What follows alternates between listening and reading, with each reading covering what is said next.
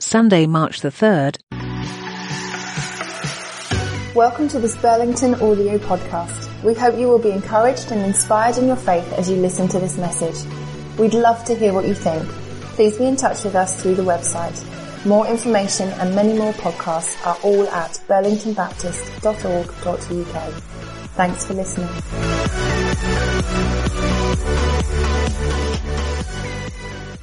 We're starting a brand new series.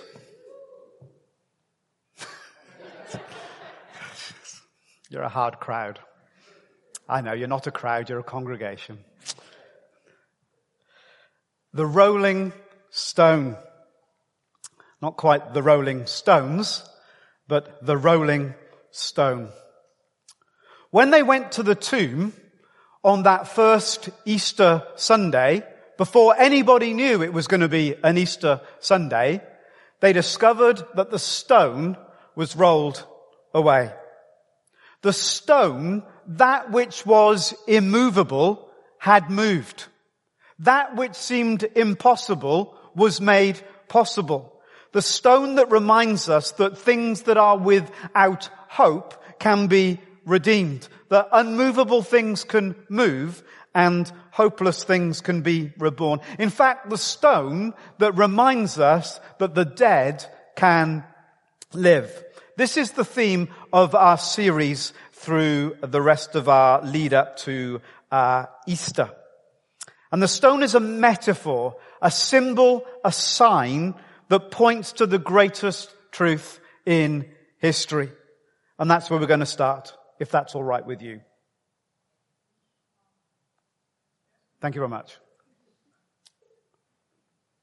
The resurrection matters.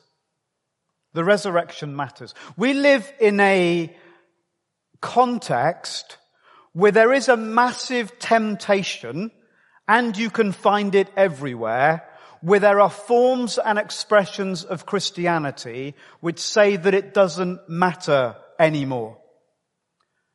And it's not the first time that kind of wave of thought and theory has emerged. It's gone through cycles at the beginning of the 1900s, all kinds of when the modernist movement took shape. Let's get rid of everything that we can't explain, and let's see what we're left with, which wasn't very much. And let's cling on to that. And there is this rise and fall sometimes. So you can happily find a Christianity these days that doesn't think that the resurrection particularly matters, that talks about the resurrection as being an inspirational story. We can be inspired by the truth that sometimes after suffering there's healing, that sometimes after a kind of death there is a new kind of life. It just paints this picture for us that creates some hope when our situation feels hopeless. But when the lid is closed on my coffin, I want to know that it's real. When I stand at the grave of people that I love, I want to know that it's real.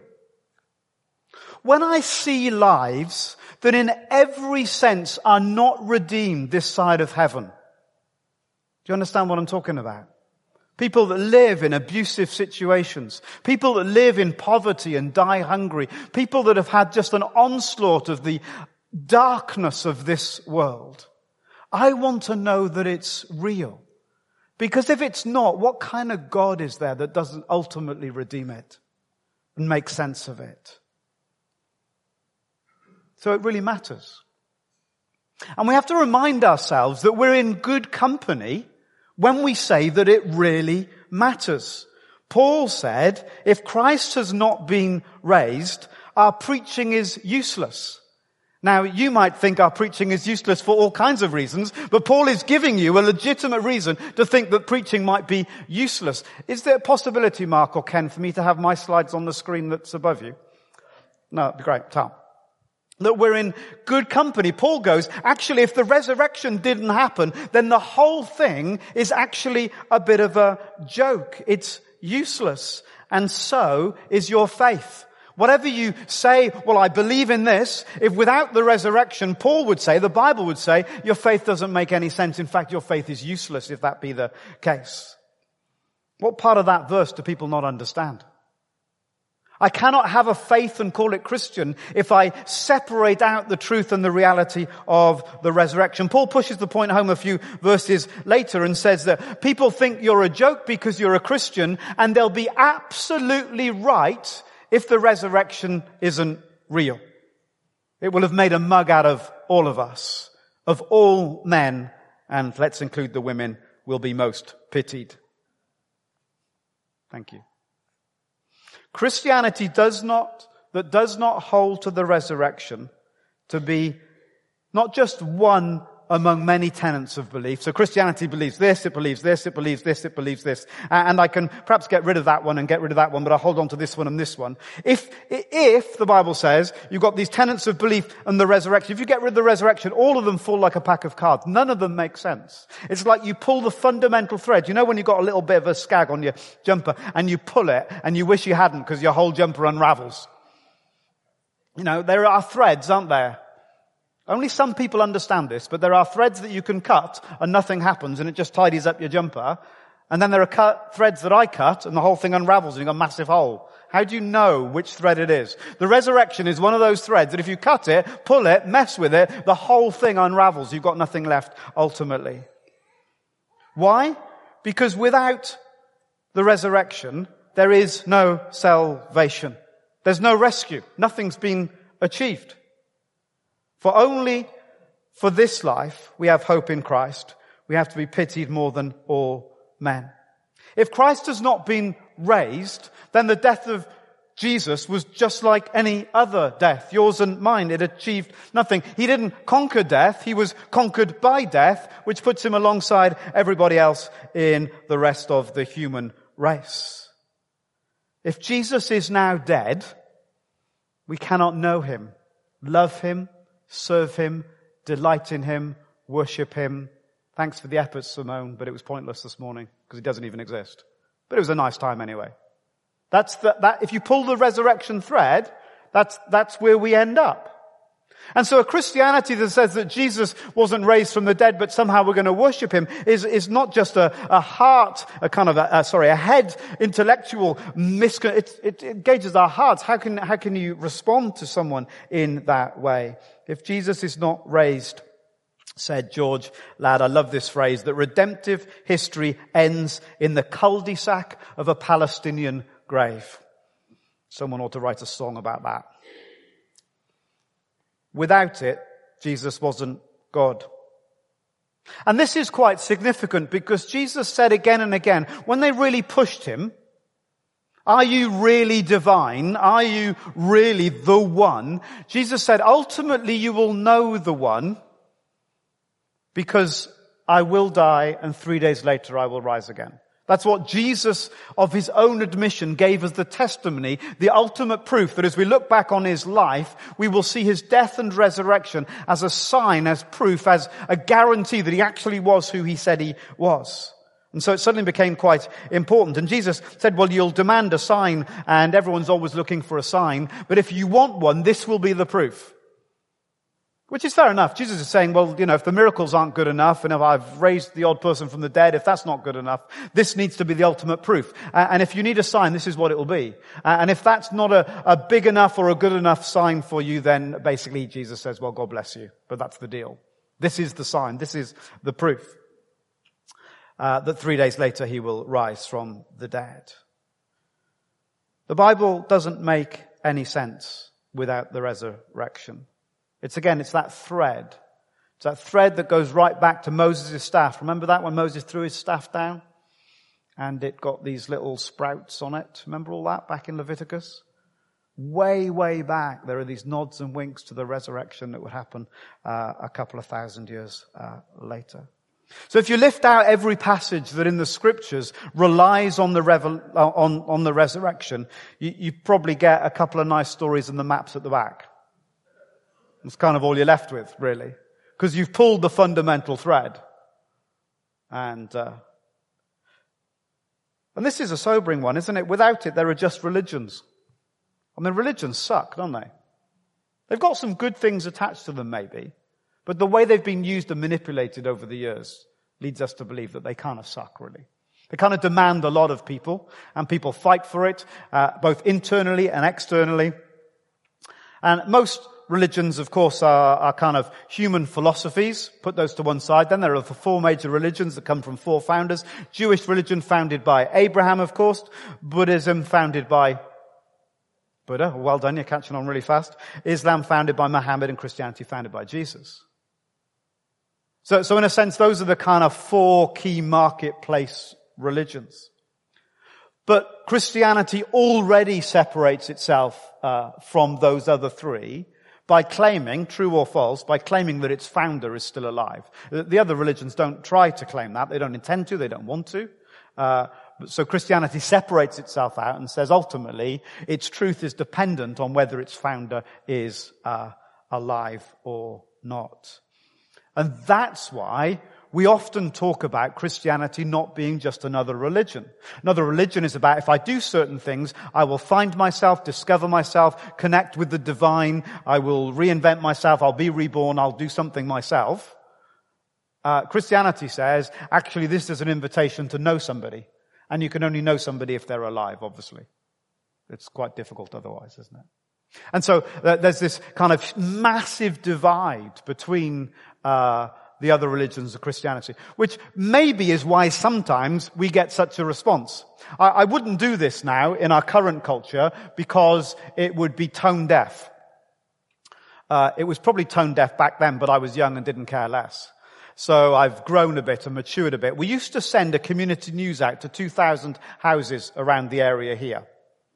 The reason that we stopped doing that is that we didn't get any response, having done that for about 10 years, except one.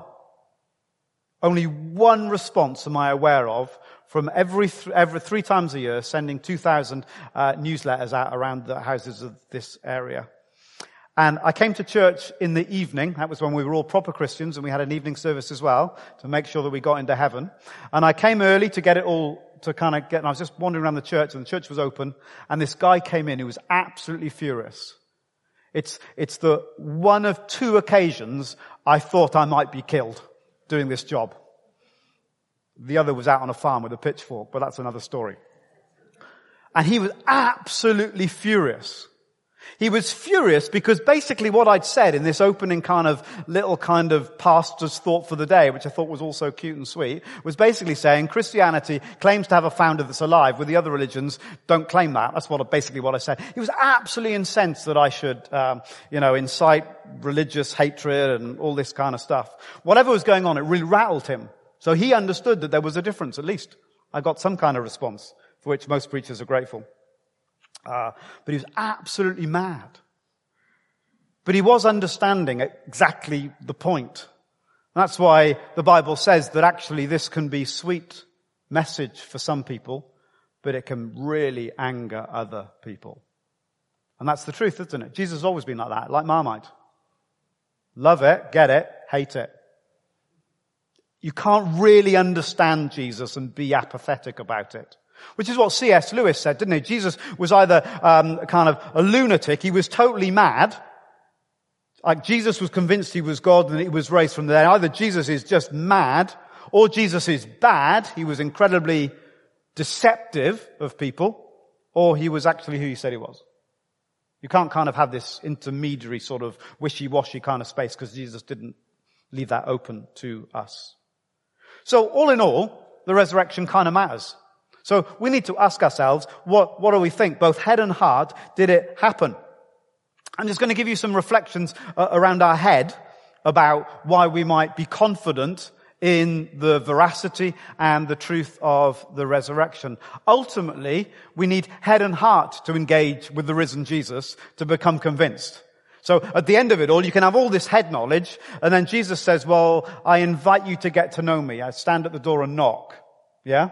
You can let me in and I can touch your heart. Head and heart align. That's when we discover the fullness of truth. But we're kind of good Western people that often lead with our heads. So here we go. There's testimony, isn't there? Within 20 years of the resurrection, Paul was writing about the resurrection. And 20 years seems like a long time, doesn't it? You think, gosh, a lot could happen in 20 years. They could have made up all sorts of things in 20 years.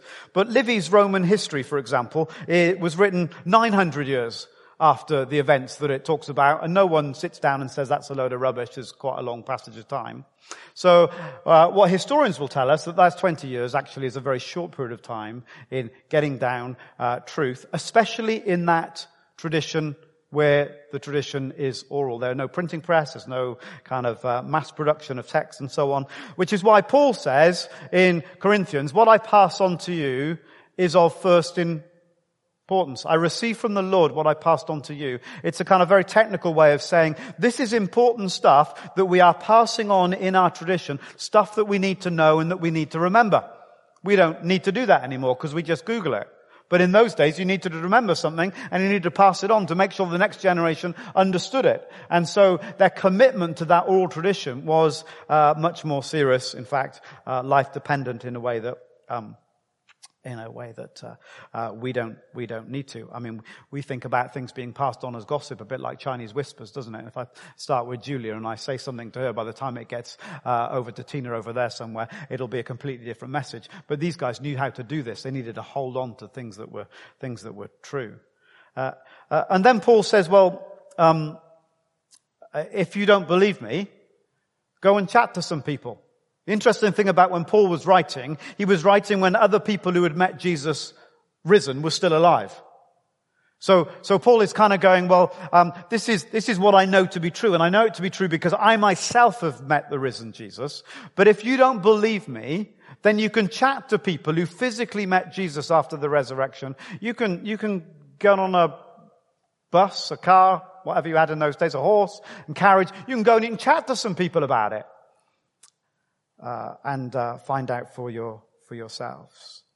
And then Paul ultimately says, my life has changed because I met Jesus for real. He moves from the head, to the heart.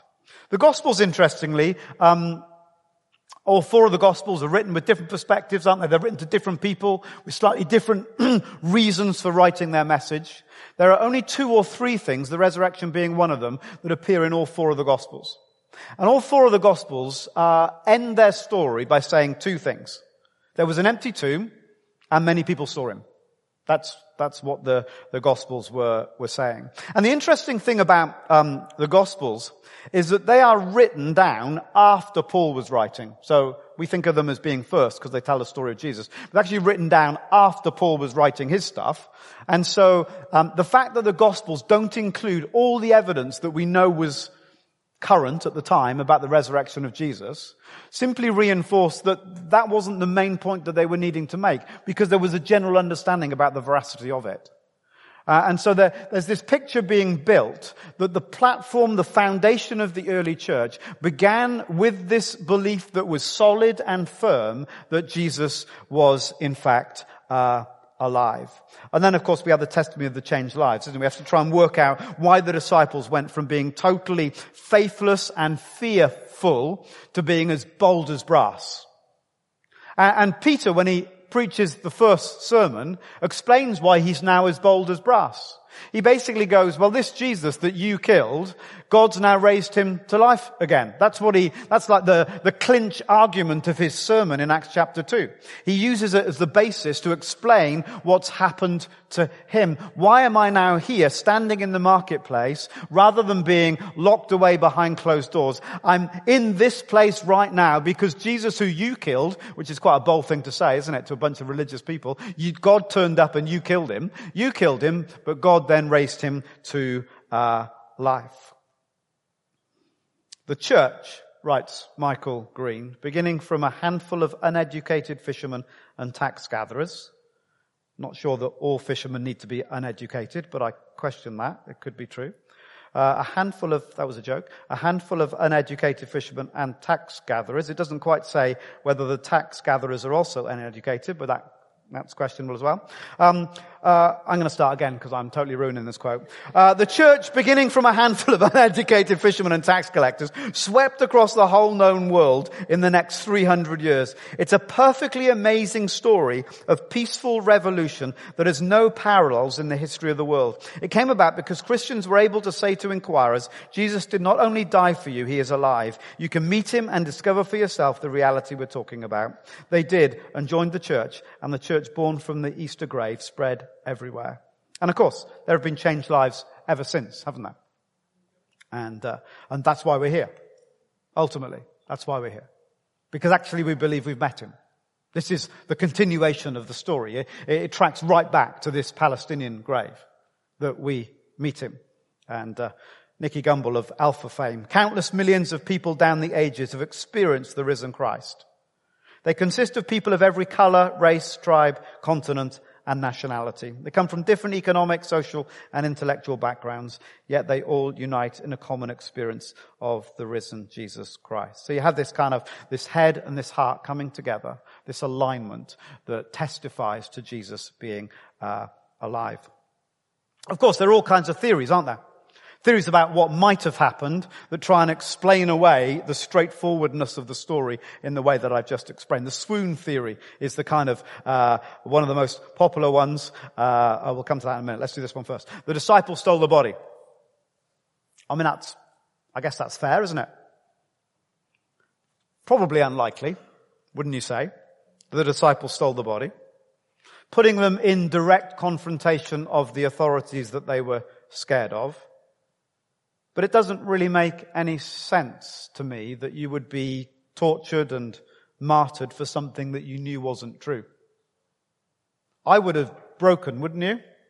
So think about it. 500 people, there's the 12 disciples plus a load of others, they're all getting persecuted. As soon as the flames got near my toes, I think I'd say, oh, let me show you where he is.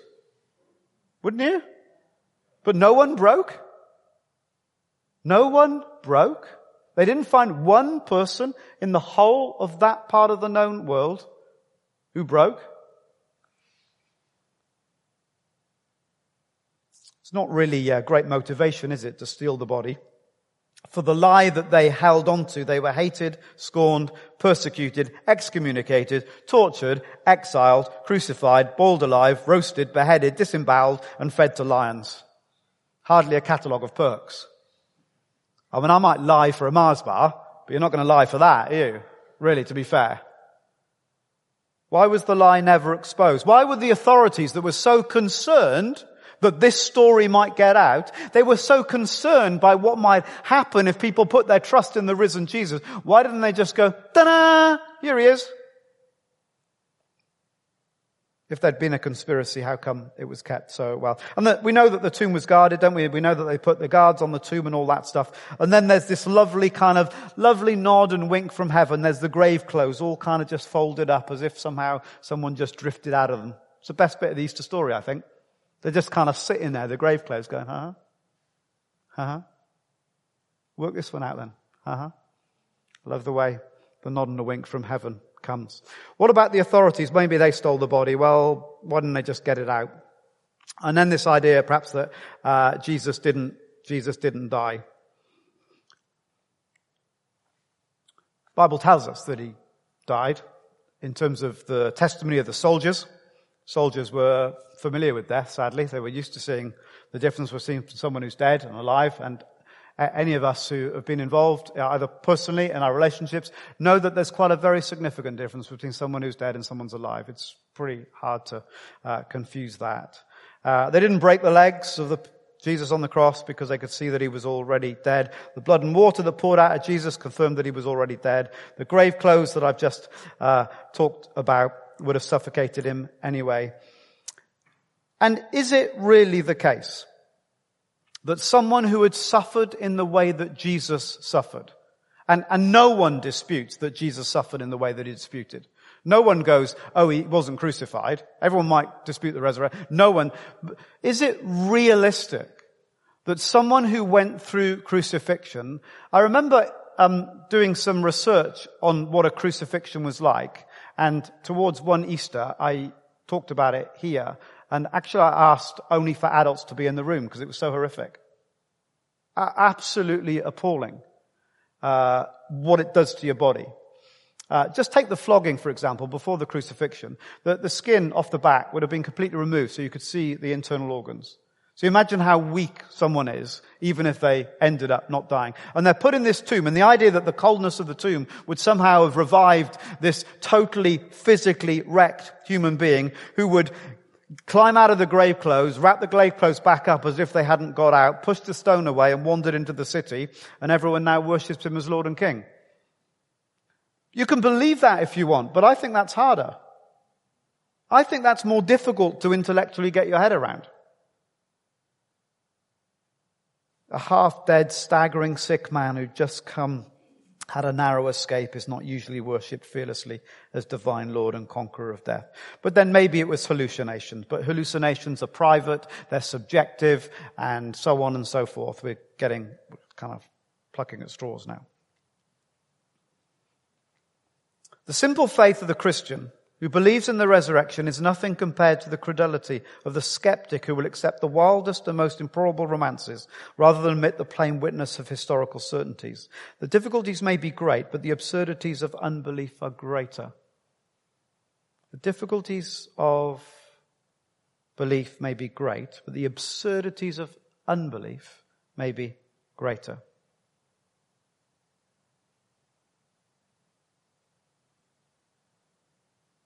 Scale of 1 to 10. 10 is I'm absolutely convinced in the resurrection of Jesus. Number 1 is that I'm not convinced at all. What number are you today? Just in your spirit. Just ask yourself. I'm not going to ask you to stand up, shout out. We're not going to mark it. We're not going to hand your papers in.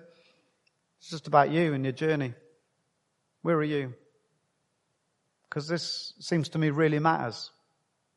This really matters. And the so what?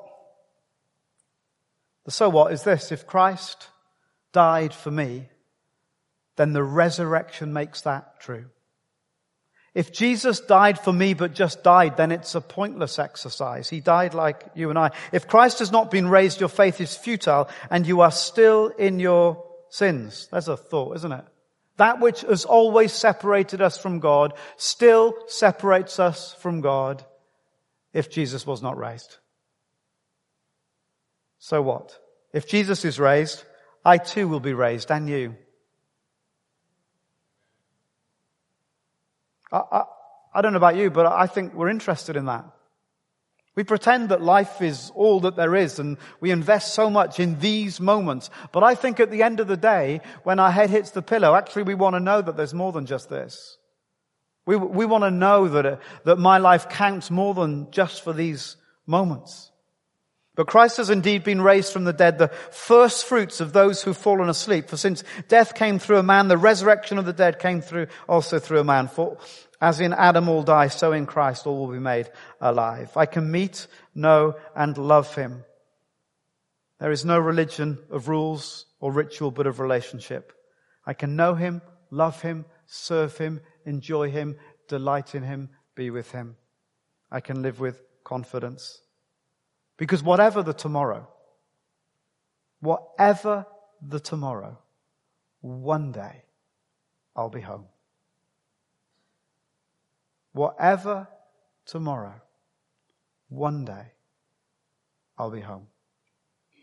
I don't know about you, but that resonates deep within me. I need that truth in my life. And you might say, therefore, well, yeah, of course you do. It's just a crutch. But the fact that that need exists suggests that it's able to be, it's one of the arguments for God, isn't it? The fact that that need exists in itself suggests that that need can be met. Where does that need come from if I'm just a flick on the history of time? And so Paul says, look, I'm not ashamed of this gospel. I'm going to go to the wall. I'm going to go down for it. And like so many people all around the world, like the people that we were with in Thailand just a week ago, they will go to the wall for it. They will sacrifice their lives quite literally for it. because it has made to them all the difference in the world. And they see in this singular truth, the thread that if you pull it, everything falls apart. But this thread, if you hold on to it, weaves its way all the way through history to one day Jesus comes back, not as a baby meek to save, but as Lord and conquering King. For I am convinced that neither death nor life or anything in all creation can what? Can separate me from the love of God. If Jesus is still dead in a Palestinian grave, then he himself is now separated from God, and you and I are without hope. But if he is alive, if he is the one that gives sense and meaning to who we are and everything that we are doing, then honestly, everything changes. And my problem is this, and maybe yours too.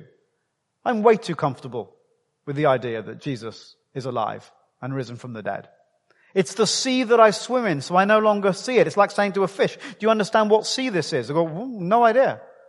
We've lost sight of the power, the reality, the dynamism of it, because it rolls up, it becomes so comfortable, so familiar. But if he's alive, whatever your immovable stone is, that stone can move. And that's what this series is all about. Let's pray.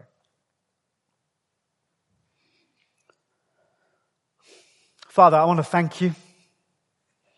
I want to thank you that you invite us, you draw us into a discovery. You draw us in to think intellectually, to use our minds, and you draw us in with our hearts. To love the Lord your God with all your mind, and with all your soul. And so as we allow these things to settle in our minds and in our hearts,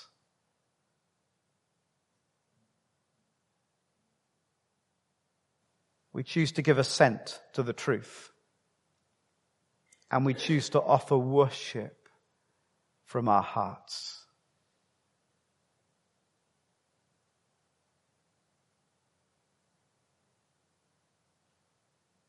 I'm asking, Holy Spirit, would you reveal to us the truth of Jesus this morning in a fresh way? For those of us who need to know in the deepest parts of our lives the truth of who you are and what you've done, come and minister among us. As we sing, as we share communion together, this communion that we believe you host. You are present here. Awaken my spirit again to the sheer miracle of your presence here.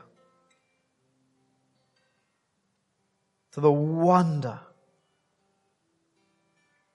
of a God who not only came to be with us, but who is now still with us. A God who is with the living and the dead. A God that holds us through all things. A God that has proven himself in our eyes. You didn't need to rise from the dead, but you chose to do that. To show us, to reach us, to rescue us.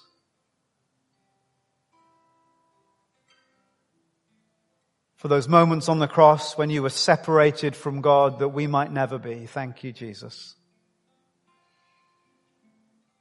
For the moments on the cross when you experienced all that death would bring in order that we might experience all the life that you have. Thank you, Jesus.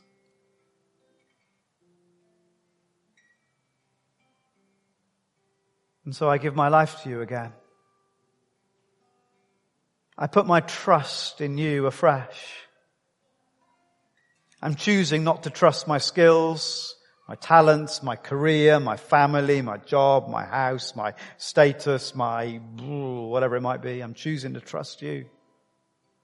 That you will be the one that will lead me, us, all the way home. I go to prepare a place for you. And if I go, I will come back and take you that you also might be where I am. Thank you for every moment in this life we feel at home as a window of the one day when we'll truly be there, when we'll truly be home. In Jesus' name. In Jesus' name.